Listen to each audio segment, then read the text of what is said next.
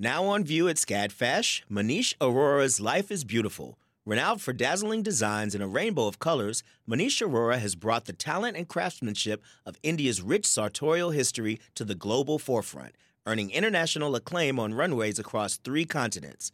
Designing in India since the 1990s, Arora's glittering garments celebrate extravagant expressions of self through varied materials, techniques, and silhouettes in a triumphant union of Western and Eastern aesthetics adapted to today's multicultural society with a touch of humor. Find out more at scadfash.org. Support for WABE comes from 100 Miles, a nonprofit committed to preserving Georgia's 100 mile coast. Protecting this critical coastal ecosystem takes all of us. Watch the stories of the innovators and future leaders who help keep our coast flowing at ourgeorgiacoast.org.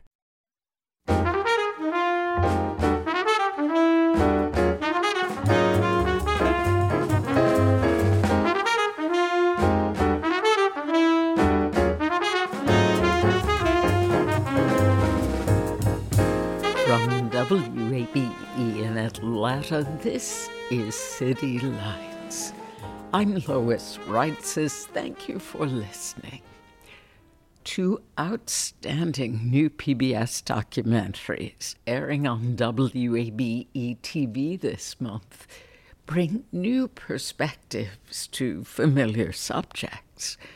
Later this hour, the Emmy Award winning director Stanley Nelson We'll talk about the making of Harriet Tubman, Visions of Freedom, and Becoming Frederick Douglass. First, People say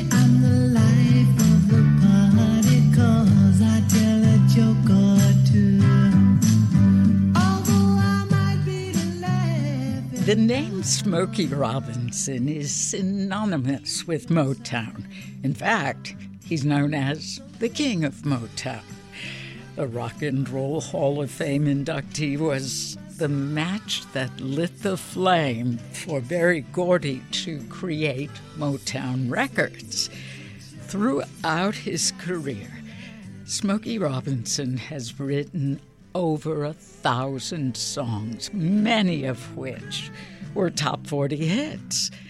Among his long list of honors, he was awarded the National Medal of the Arts.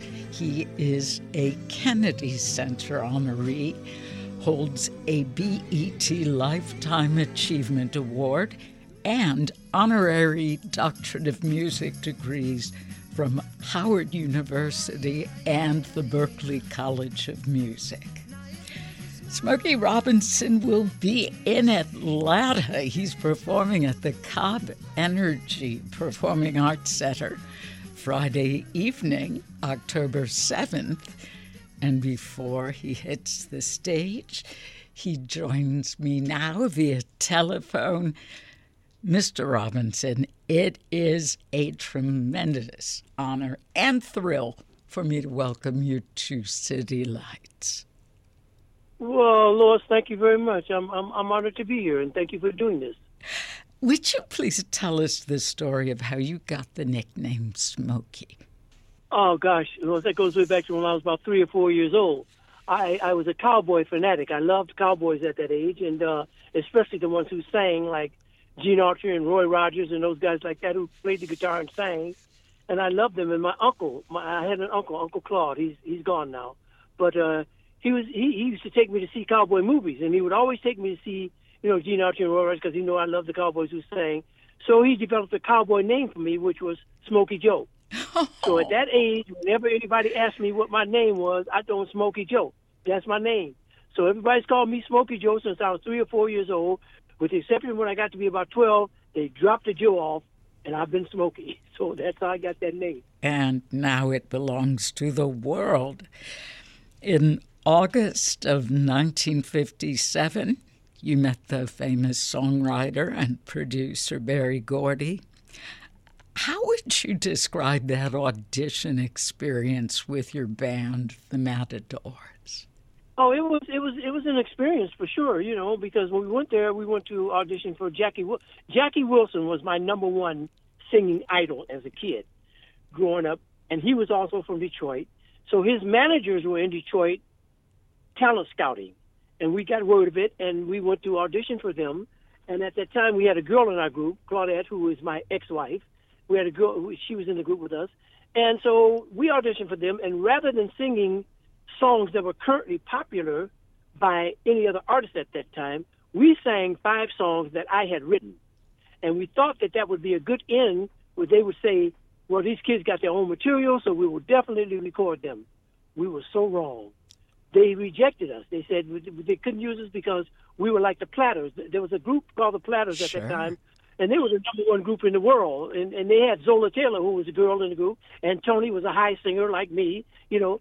So they told us, they said, you'll never make it because we already got the Platters, and we don't need another Platters, so you will never make it.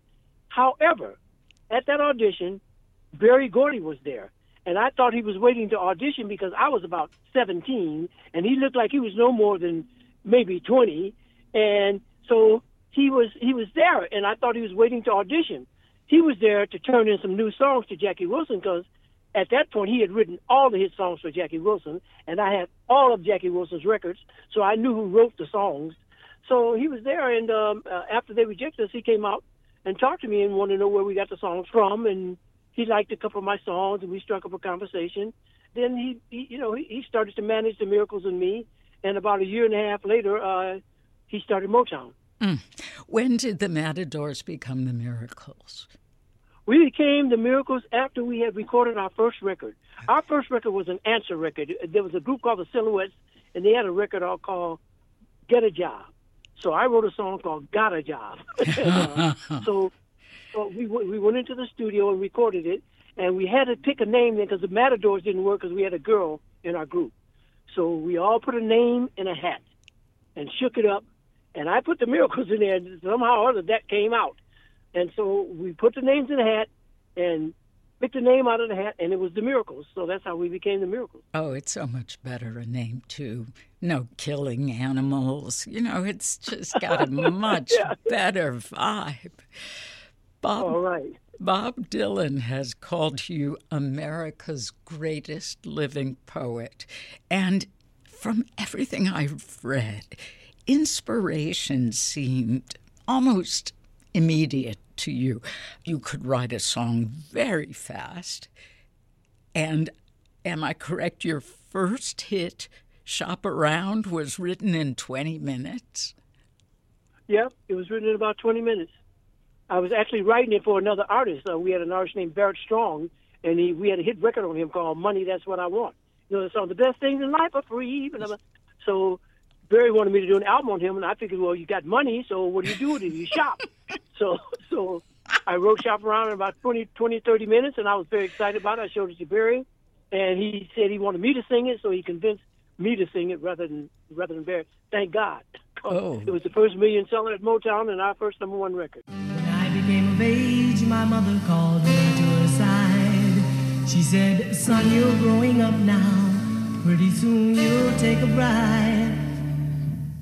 And she said, Just because you become a young man now, there's still some things that you don't understand now. Before you ask some girl for a hand now, keep your freedom for as long as you can now. My mama told me you better shop around. Oh, yeah, you better ah, shop around. What did Berry Gordy add to your creative process? I'm curious about advice he gave you about songwriting. Berry Gordy was my songwriting mentor. You know, when I first met Berry, I had a bunch of, I had a hundred songs in a loose leaf notebook that I've been writing since elementary school. And I, that, that day that I met him at that audition, he took me to a room on the side and he wanted to hear some more of my material. I must have sang 15 or 20 songs for Berry at that time. Hmm. And he never once said, okay, man, that's enough. I'm tired. And he just critiqued all of them. I could always, from the time I was four and five years old, I would write little poems because I could always rhyme stuff. My songs were all rhymed up, but I would have two or three songs in the contents of one song. And he he showed me that. He said because you know your first verse has nothing to do with your second verse, and your second verse has nothing to do with your bridge, and a song has got to be like a short book or a short movie or a short story that has a beginning and a middle and an ending that tie in together and give people material that so they get one idea to work with. Hmm. So he, he, he was my songwriting mentor. If you are just joining us, this is City Lights on WABE. I'm Lois Reitzes speaking with Smokey Robinson about his upcoming show at the Cobb Energy Performing Arts Center. Now, you were essential to the creation of Motown Records.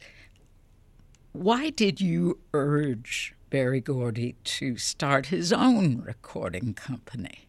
You know what, honey? That's some erroneous information. I've heard that a lot of times. I did not encourage him to start Motown. That was his baby. He wanted to start Motown because nobody, all the record companies he was putting us with at that time, were not paying us. So he got tired of that. So he borrowed $800 from his family and he started Motown.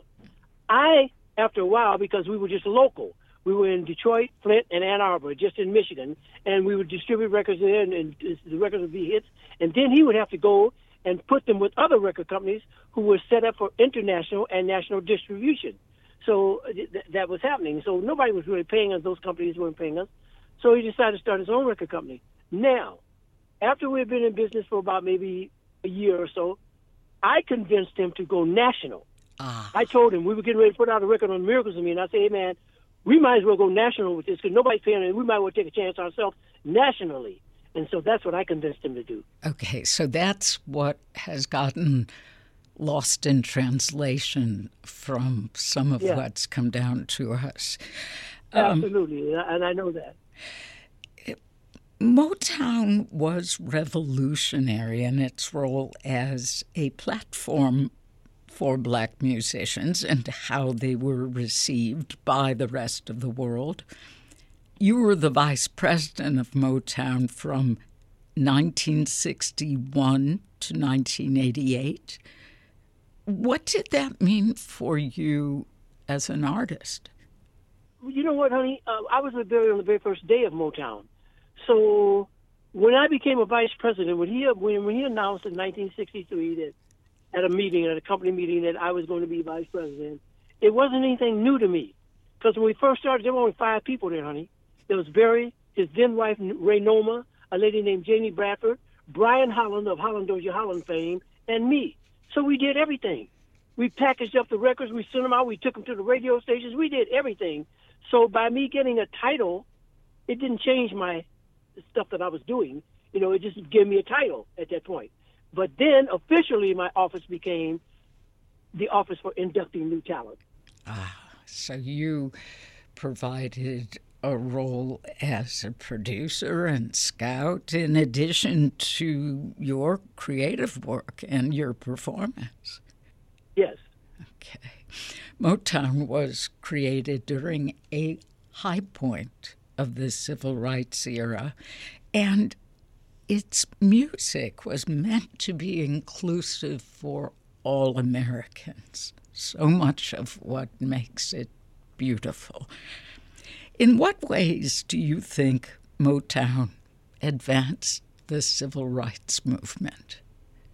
Because, Lois, we gave people a common love.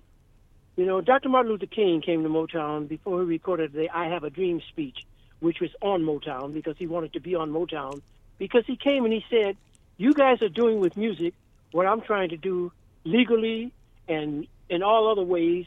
I'm trying to bring people together, and you guys are doing it with music because we were. We were, especially when we first started going to the South, you know, the, the audience would be separated. There'd be white people on one side, black people on the other side, or white people on the other side, and black people, or vice versa, and all that. And they weren't even looking at each other, basically, you know. And uh, so after they got in love, after they fell in love with the music, we would go back a year or so later, and we would see white boys with black girlfriends, and black boys with white girlfriends, and all the kids were dancing together, and they had a common love. Motown gave people a common love. On the very first day of Motown, Lois, Berry sat the five people down, the four of us who were there with him, and he said, We are not going to just make black music. We're going to make music for everybody. We're going to make music for the world. We're going to make music that everybody can enjoy, and we're always going to have great beats and great stories. Mm. And that's what we set out to do, and thank God we accomplished it. Oh, you did. You have written songs for everyone from Marvin Gaye to The Temptations to Mary Wells, to name just a few. Was it ever challenging for you to write for someone else's voice? No, no, no, no, no, honey. I loved it because they were my brothers and sisters. I mean, we were growing up there together in at Motown, and Motown was a family. I mean, the people said, well, the Motown family, they thought it was mythical, but it wasn't because we were not just stablemates, just people at a record company who knew each other. We hung out with each other on a daily basis. We went to each other's homes. We had picnics. We went to the movies. We went to dinner. We went bowling. We went everywhere together. So they were my brothers and sisters, and I knew them well. So when I wrote a song, when you hear one of my songs by one of those Motown artists, the first time, I have written that song specifically for that artist. My girl. Yeah, my girl. Specifically for David Ruffin's voice because I knew that he was in that group. And prior to that time, I'd been using Eddie Kendricks to sing all the basic lead voices Ah, for them because he had a high voice. But I knew David Ruffins and Paul Williams were in that group, and they had great voices. So I wrote my girl for David Ruffin's voice.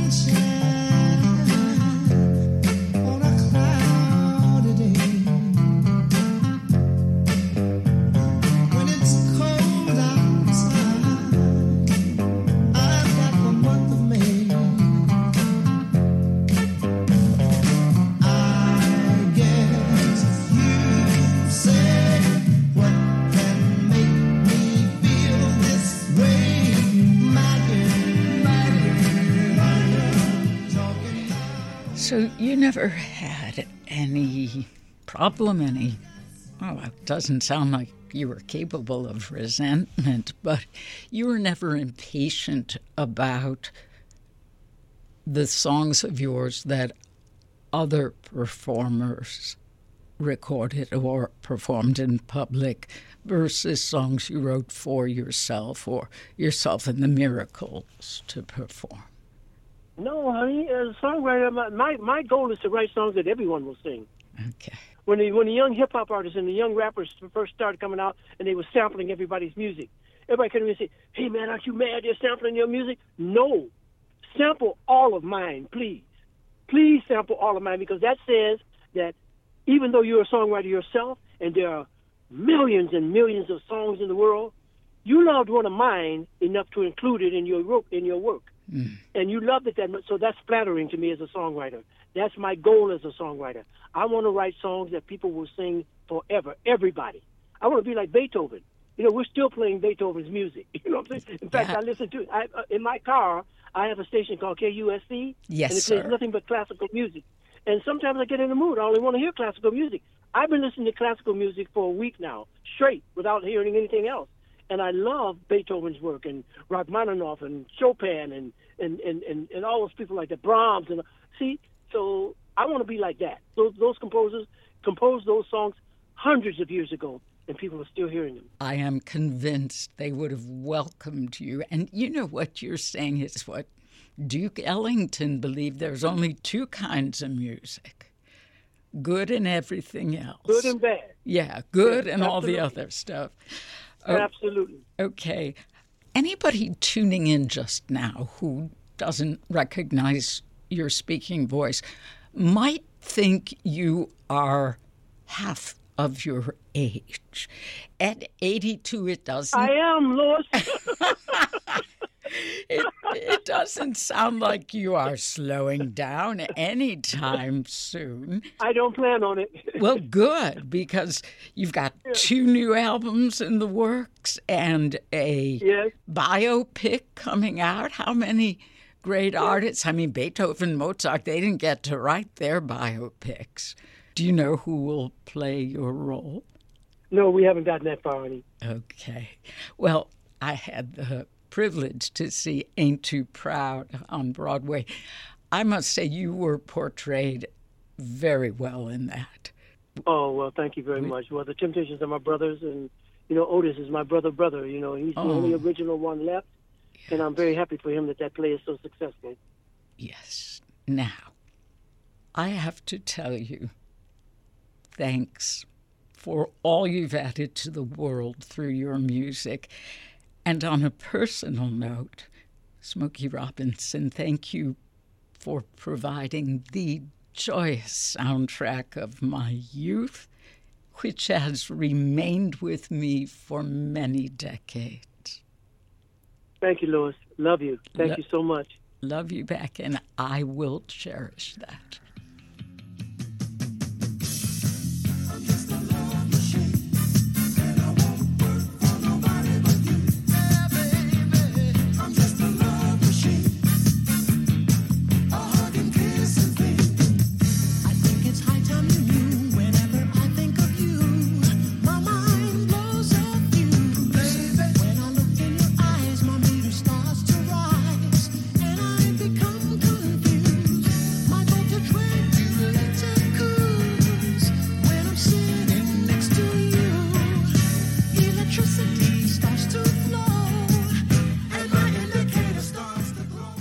Smokey Robinson, legendary singer, songwriter, record producer, and co founder of Motown Records. Robinson performs at the Cobb Energy Performing Arts Center this Friday, October 7th, and more information is on our website, wabe.org slash citylights. In a moment, we'll hear about two outstanding new PBS documentaries airing on WABE TV this month Harriet Tubman, Visions of Freedom, and Becoming Frederick Douglass. Amplifying Atlanta, this is WABE. The field of mental health counseling is growing rapidly, and Richmont Graduate University can equip you with everything you need as a licensed professional counselor while integrating your faith into your clinical practice. Programs are offered in Atlanta, Chattanooga, and online. Apply today at richmont.edu. That's R I C H M O N T.edu. You love free, and at Ameris Bank, so do we. That's why we're proud to offer worry free, hassle free Ameris Bank free checking. Manage your money your way with convenient access to digital, mobile, and telephone banking, all with no monthly service fee or minimum balance requirements. At Ameris Bank, we're with you. For more information or to open an account, visit our local bankers in person or online at amerisbank.com slash free checking. Other fees such as overdraft fees may apply. Ameris Bank, member FDIC, equal housing lender. This is City Lights on WABE. I'm Lois Reitzes. Thank you for listening. Two giants of American history who radically changed the course of our nation for the better of humanity in their fight to end slavery are subjects of two new PBS documentaries Harriet Tubman, Visions of Freedom will air on WABE TV tomorrow evening. And Becoming Frederick Douglass airs on October 11th and 13th. Joining me now via Zoom to talk more about the films is the director and producer, Stanley Nelson. Welcome to City Lights. Uh, thank you so much.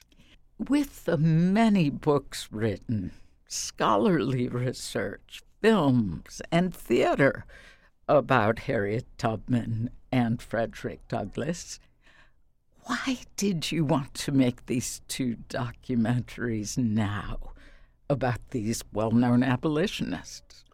Well, I, I, think that that you know there's there's always more to say about uh, these incredible Americans, but also you know there's a lot of myth uh, about both Harriet Tubman and Frederick Douglass. And there's uh, a lot that's not known about Harriet Tubman and Frederick Douglass.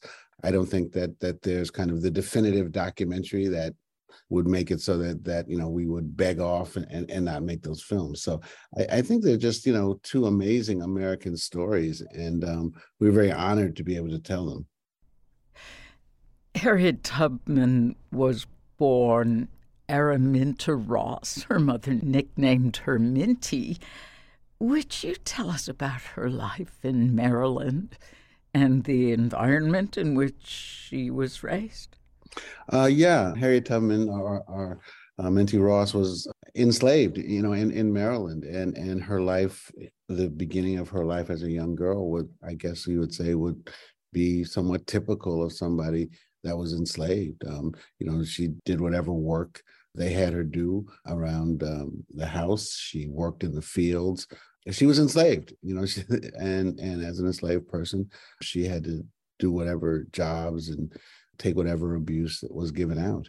One of the things I find I found that was really interesting about Harriet as a young girl is that she wanted to, you know, she preferred to work outside in the field. You know, we always think about the enslaved people that worked in the house, you know, the house Negroes as they're called, um, you know, had a better life. But I think that, that one of the things that's happened in as we've gotten into new scholarship is that working in the house also meant that there was more chance for abuse.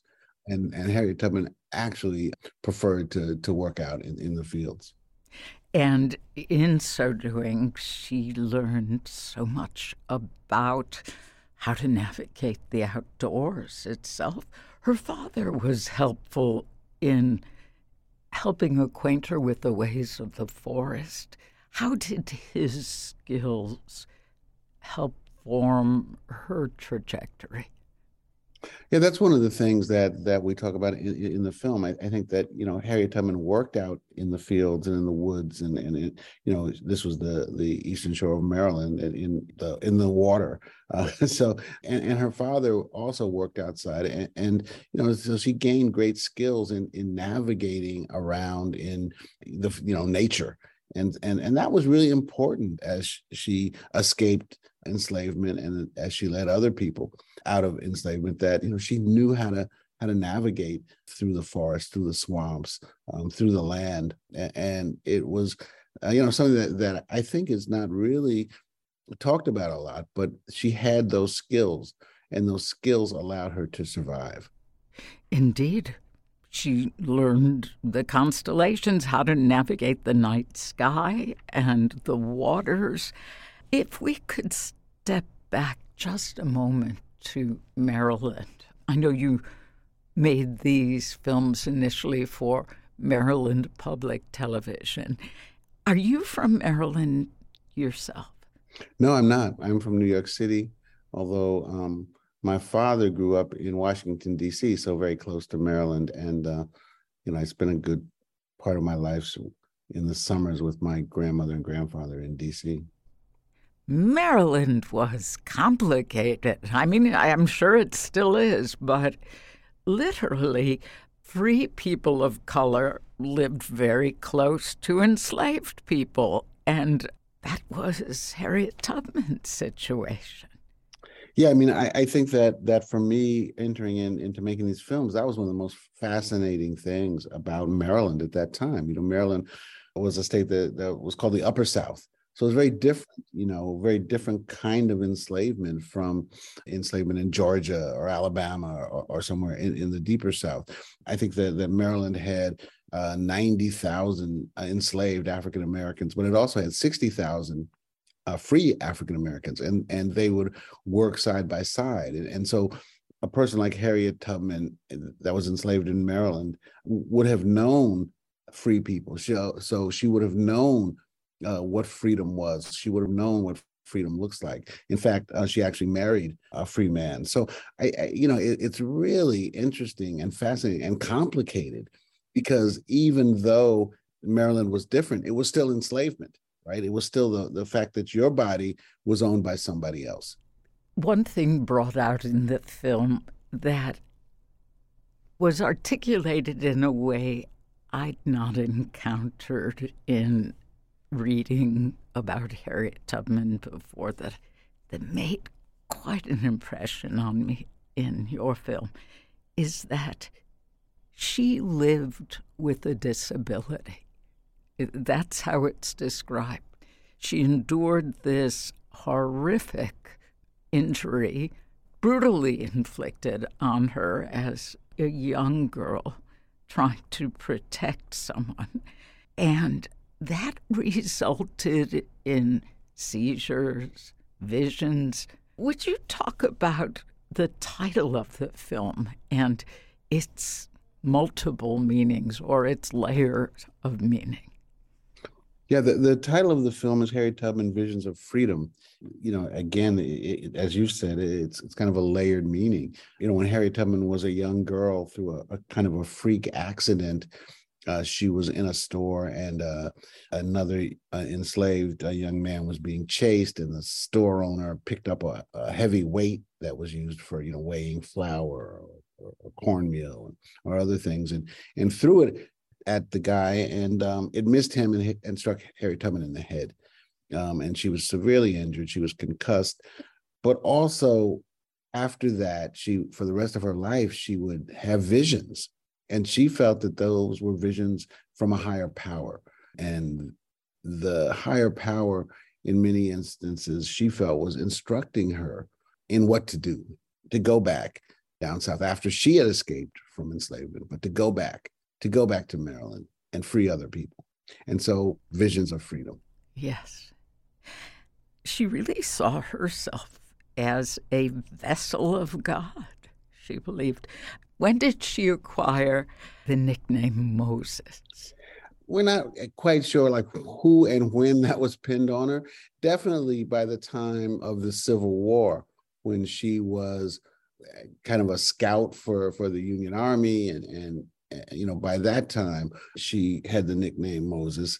Someone credited it to uh, John Brown, who who called her Moses. But somewhere in, in her life, she got the nickname Moses because she freed so many people.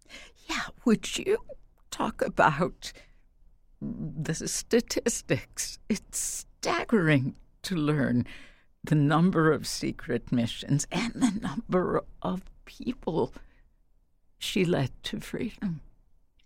Yeah, I mean, one of the things about Harriet Tubman that's so fascinating is, you know, she was functionally illiterate. You know, she did not leave, you know, diaries and, and write articles. So before the Civil War, her uh, journeys back in, in, into the South to free people, you know, they were all clandestine. So she, we we don't really know exactly, you know, how many people she freed, how many times she went, but we know, know that she went at least 13 times back to the South and it, it's hard to to really understand for us today how dangerous that was because she was an escaped slave. So if she was caught she would have been thrown back into enslavement or killed or maimed. But at the very least she would have been thrown back into enslavement. But she risked her life over and over again but then during the Civil War, she became kind of an, an, agent for the Union Army on one incredible raid that that that she led that we talk about in the film. She freed over 700 people in, in that one raid. So she freed a lot of people. Okay. Gooseflesh does not begin to capture what I'm experiencing just listening to you say those numbers, and I've read them, and you bring it out in the film. You mentioned the fact that she was never allowed to learn to read, part of the cruel deprivation of enslaved people. But your film also brings out what a marvelous storyteller she was. And there's very much a feminist angle to your film about Harriet Tubman because it, that powerful storytelling endeared her to suffragettes. Yeah i mean she was an incredible storyteller and you know one of the things uh, about Harriet Tubman is that is that she lived it. So you know when she told the story it wasn't something that that she had read or, or something that you know was told her. Enslavement uh, was something that she lived. Escaping slave slavery and the and the underground railroad railroad was something that she lived. Uh, being part of the abolitionist movement was something that she lived. But also you know after the civil war she became uh, part of the suffragette movement and, and spoke at, at conferences and other and other places as women fought to get equal rights and, and the right to vote. Hmm. If you are just tuning in, this is City Lights on WABE. I'm Lois Reitzes, and my guest is director Stanley Nelson. We've been discussing his two new PBS documentaries, Becoming Frederick Douglass and Harriet Tubman Visions of Freedom. The film brings out that Harriet Tubman received acknowledgement, indebted recognition from Frederick Douglass himself. Would you talk about his thoughts of Harriet Tubman?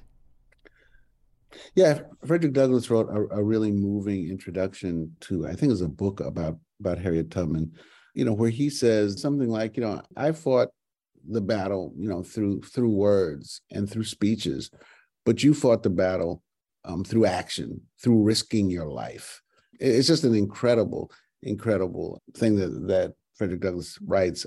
You know, I can't really do Frederick Douglass or quote Frederick Douglass uh, in, in, the way that that that he says it, but it, it's really moving because he he actually kind of says, you know, you you're the real thing. You know, hmm. Harriet, you're the real thing. I just talked about it and wrote about it, but you risked your life over and over again. Well, he certainly endured the horror of slavery, but it, indeed, his acknowledgement of the physical risks she took in her rescue missions was well deserved and only fitting and proper. Doesn't mean that all people would have stated that recognition, and I think it is a testament to his character. Your film about Frederick Douglass opens with a reference to the 1841 abolitionists meeting. And the narration has Frederick Douglass stating, I'm a graduate of this institution called slavery.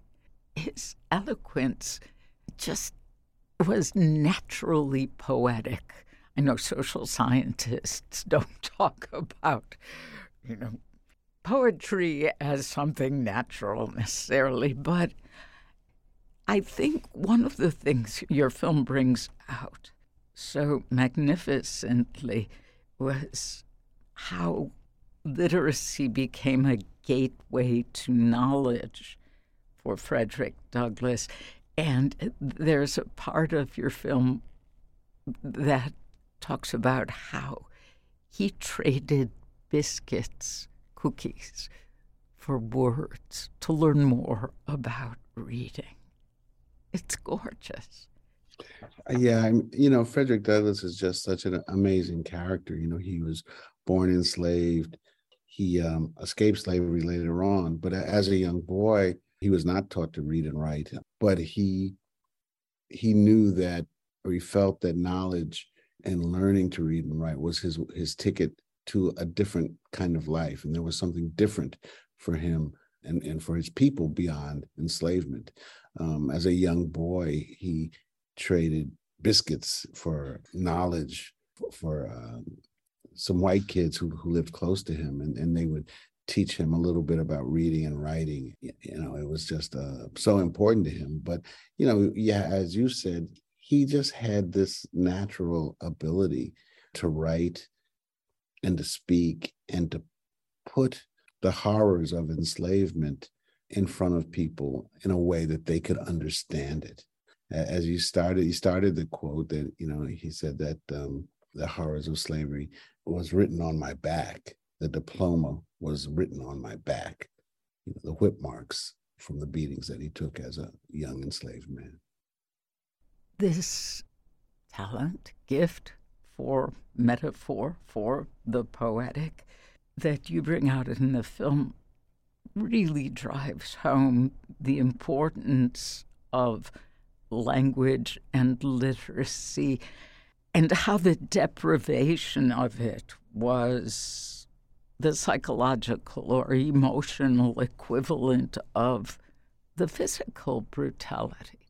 Yeah, I, I, think that that it's really important that that we understand and and that uh, you know we we related through the films that um, you know, it was not just physical, but enslavement also was a mental condition, you know, that, you know, you, you weren't supposed to have any kind of knowledge of the outside world. You weren't supposed to understand that there was a difference between enslavement and, and freedom. And the life of Frederick Douglass really illustrates that.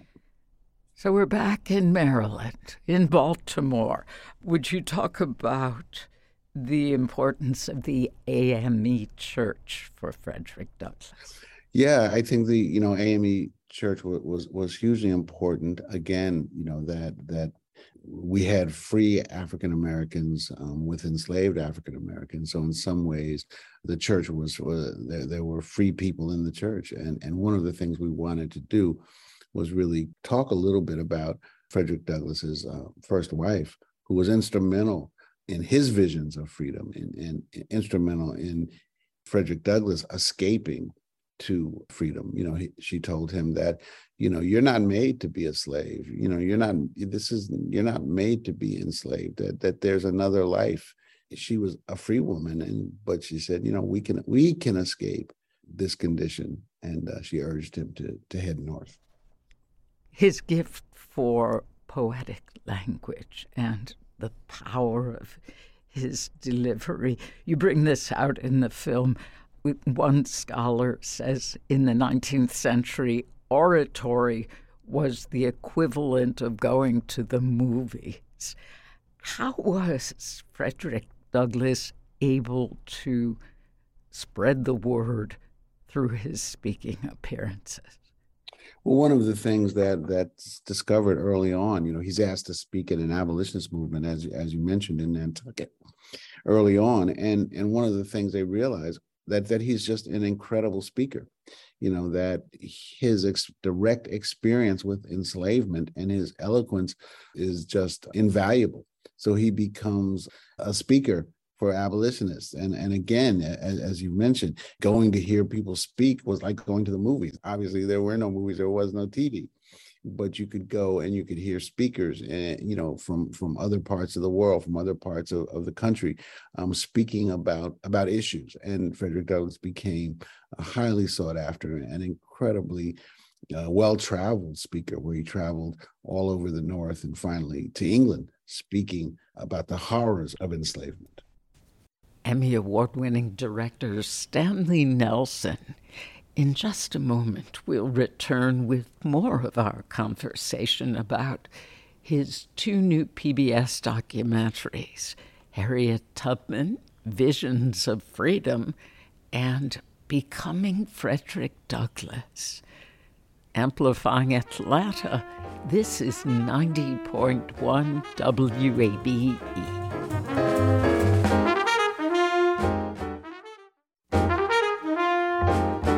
This is City Lights on WABE. I'm Lois Reitzes. Thank you for being here. Let's return to my conversation with the Emmy Award winning director Stanley Nelson. He has two new PBS documentaries airing on WABE TV this month Harriet Tubman, Visions of Freedom, and Becoming Frederick Douglass. Here, Nelson discusses Douglass's creation of the North Star Weekly. Yeah, I, I think that, you know, as Frederick Douglass progressed, as he became Frederick Douglass, he felt that the abolitionist movement in, in some ways was, limiting for him you know that they wanted to to have him speak only about abolition. I think that, you know, when he went to uh, England and, and Ireland and, and, Scotland, he saw that, you know, there were, there were world problems, you know, that, that, and he wanted to speak about, you know, bigger things, you know, that, that slavery was a scourge on, on this country, but that there were other problems, that, that there were problems, you know, beyond just being free so that the African Americans who who were free in the North were not equal. You know, women were not equal, and that there were other problems. So he, in, in some ways, you know, he broke slightly with the abolitionist movement and started his own paper so that he could talk about some of these things and write about some. And he also was so far ahead of his time in understanding the importance of photography. How did he interpret the power of image in terms of representation?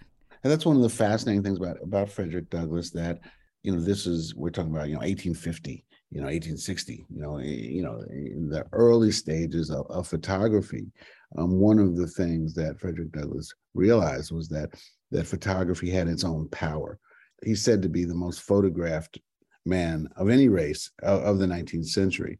So there's 100 photos of, of frederick douglass where you know he he goes into the studio and you know he's dressed beautifully and and um you know he's just staring at the camera and he's he's all it's almost like you know through his eyes he's daring you to say that that he belongs to be enslaved. You know it's like no you know look at me i don't belong belong to be enslaved and neither do my people.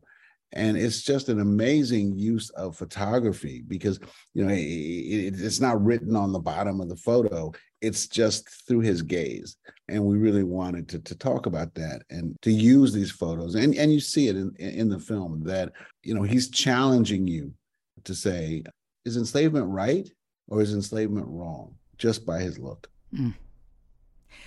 Did you set out to make these films together yeah, we we knew from the very beginning when we were talking to Maryland Public TV that they wanted to do, you know, one one film on Harriet Tubman, which had to be an hour, and one film on Frederick Douglass that had to be an hour. So um, we knew uh, that we were doing both films at the same time, and and that came with some benefits because you know they both lived at the same time, but also you know for, as a filmmaker it was it was a little complicated because we didn't want to use the same photos or the same music or, you know but but we knew from the very beginning that we were making both films. I wondered that because there is such a beautiful connection that i wondered how or if intentional. Do you think that harriet tubman was the spiritual counterpart to douglass's intellectual. Yeah, that, that's a great great point. I, I feel that that in some ways, um, yes, you, you put it beautifully. Um, Thank you. You you you brought it out though. well, yeah. I mean, you know, Frederick Douglass did what he did through speaking and writing, and through speeches and, and intellect. Harriet Tubman was direct action. You know, she was going to go down south and and and free people. Um, one of the things, though, we wanted to bring out in Harriet Tubman's story was that it was through her agency, through her intelligence, you know, through her uh, will that she went back down south again and again and again and did what she did.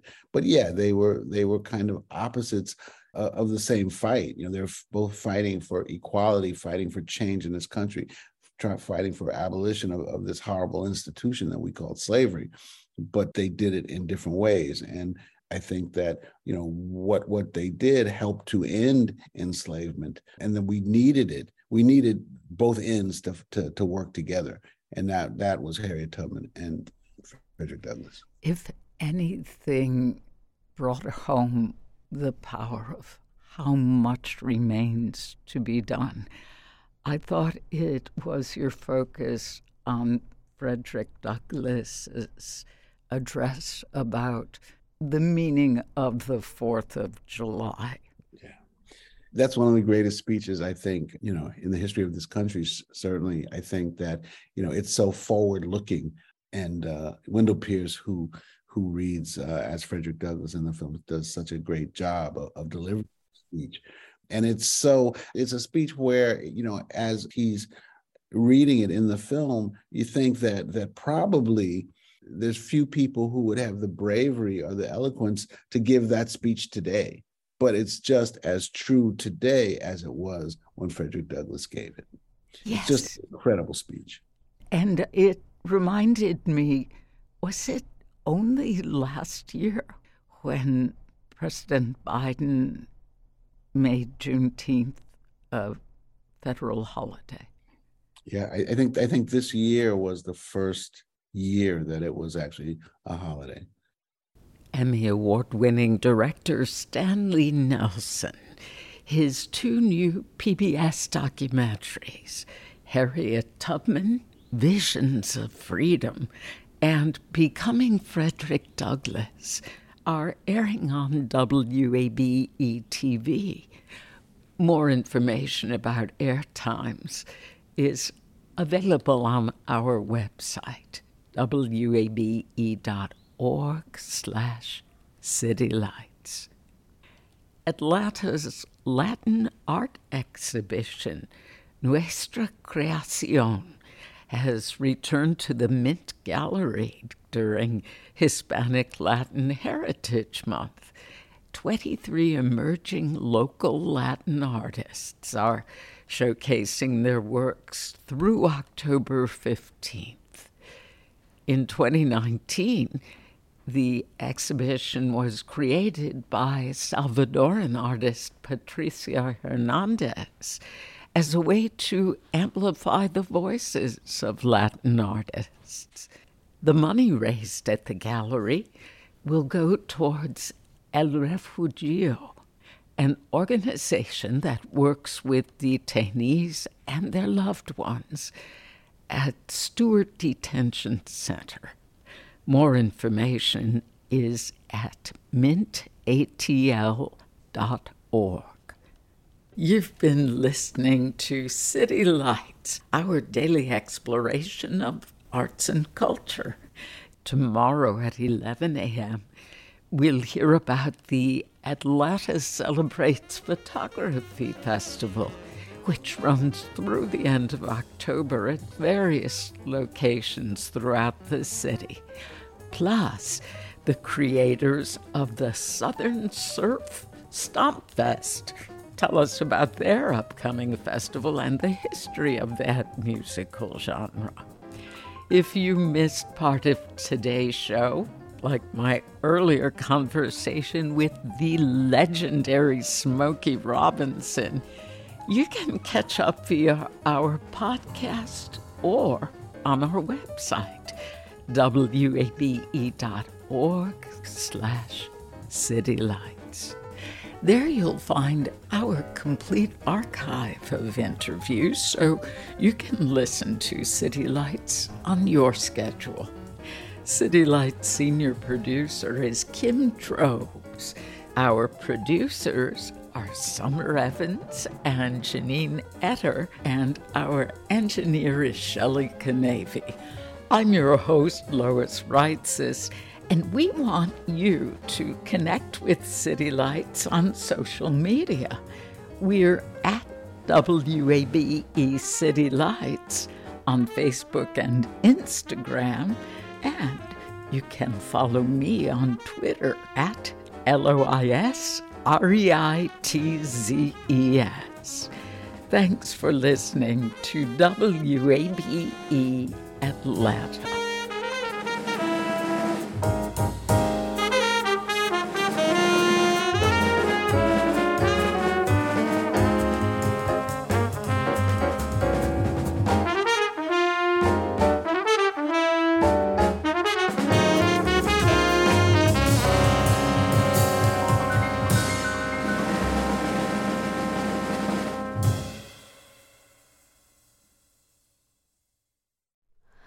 Hi, it's Terry Gross, the host of Fresh Air.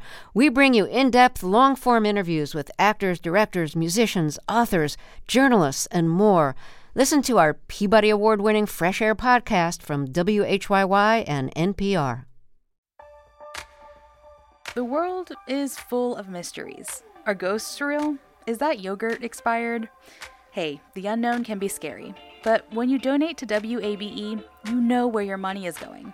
Your gift supports the journalism that keeps you informed and the programs that pull back the curtain on complicated stories. Help us make the world less mysterious. Become a member now.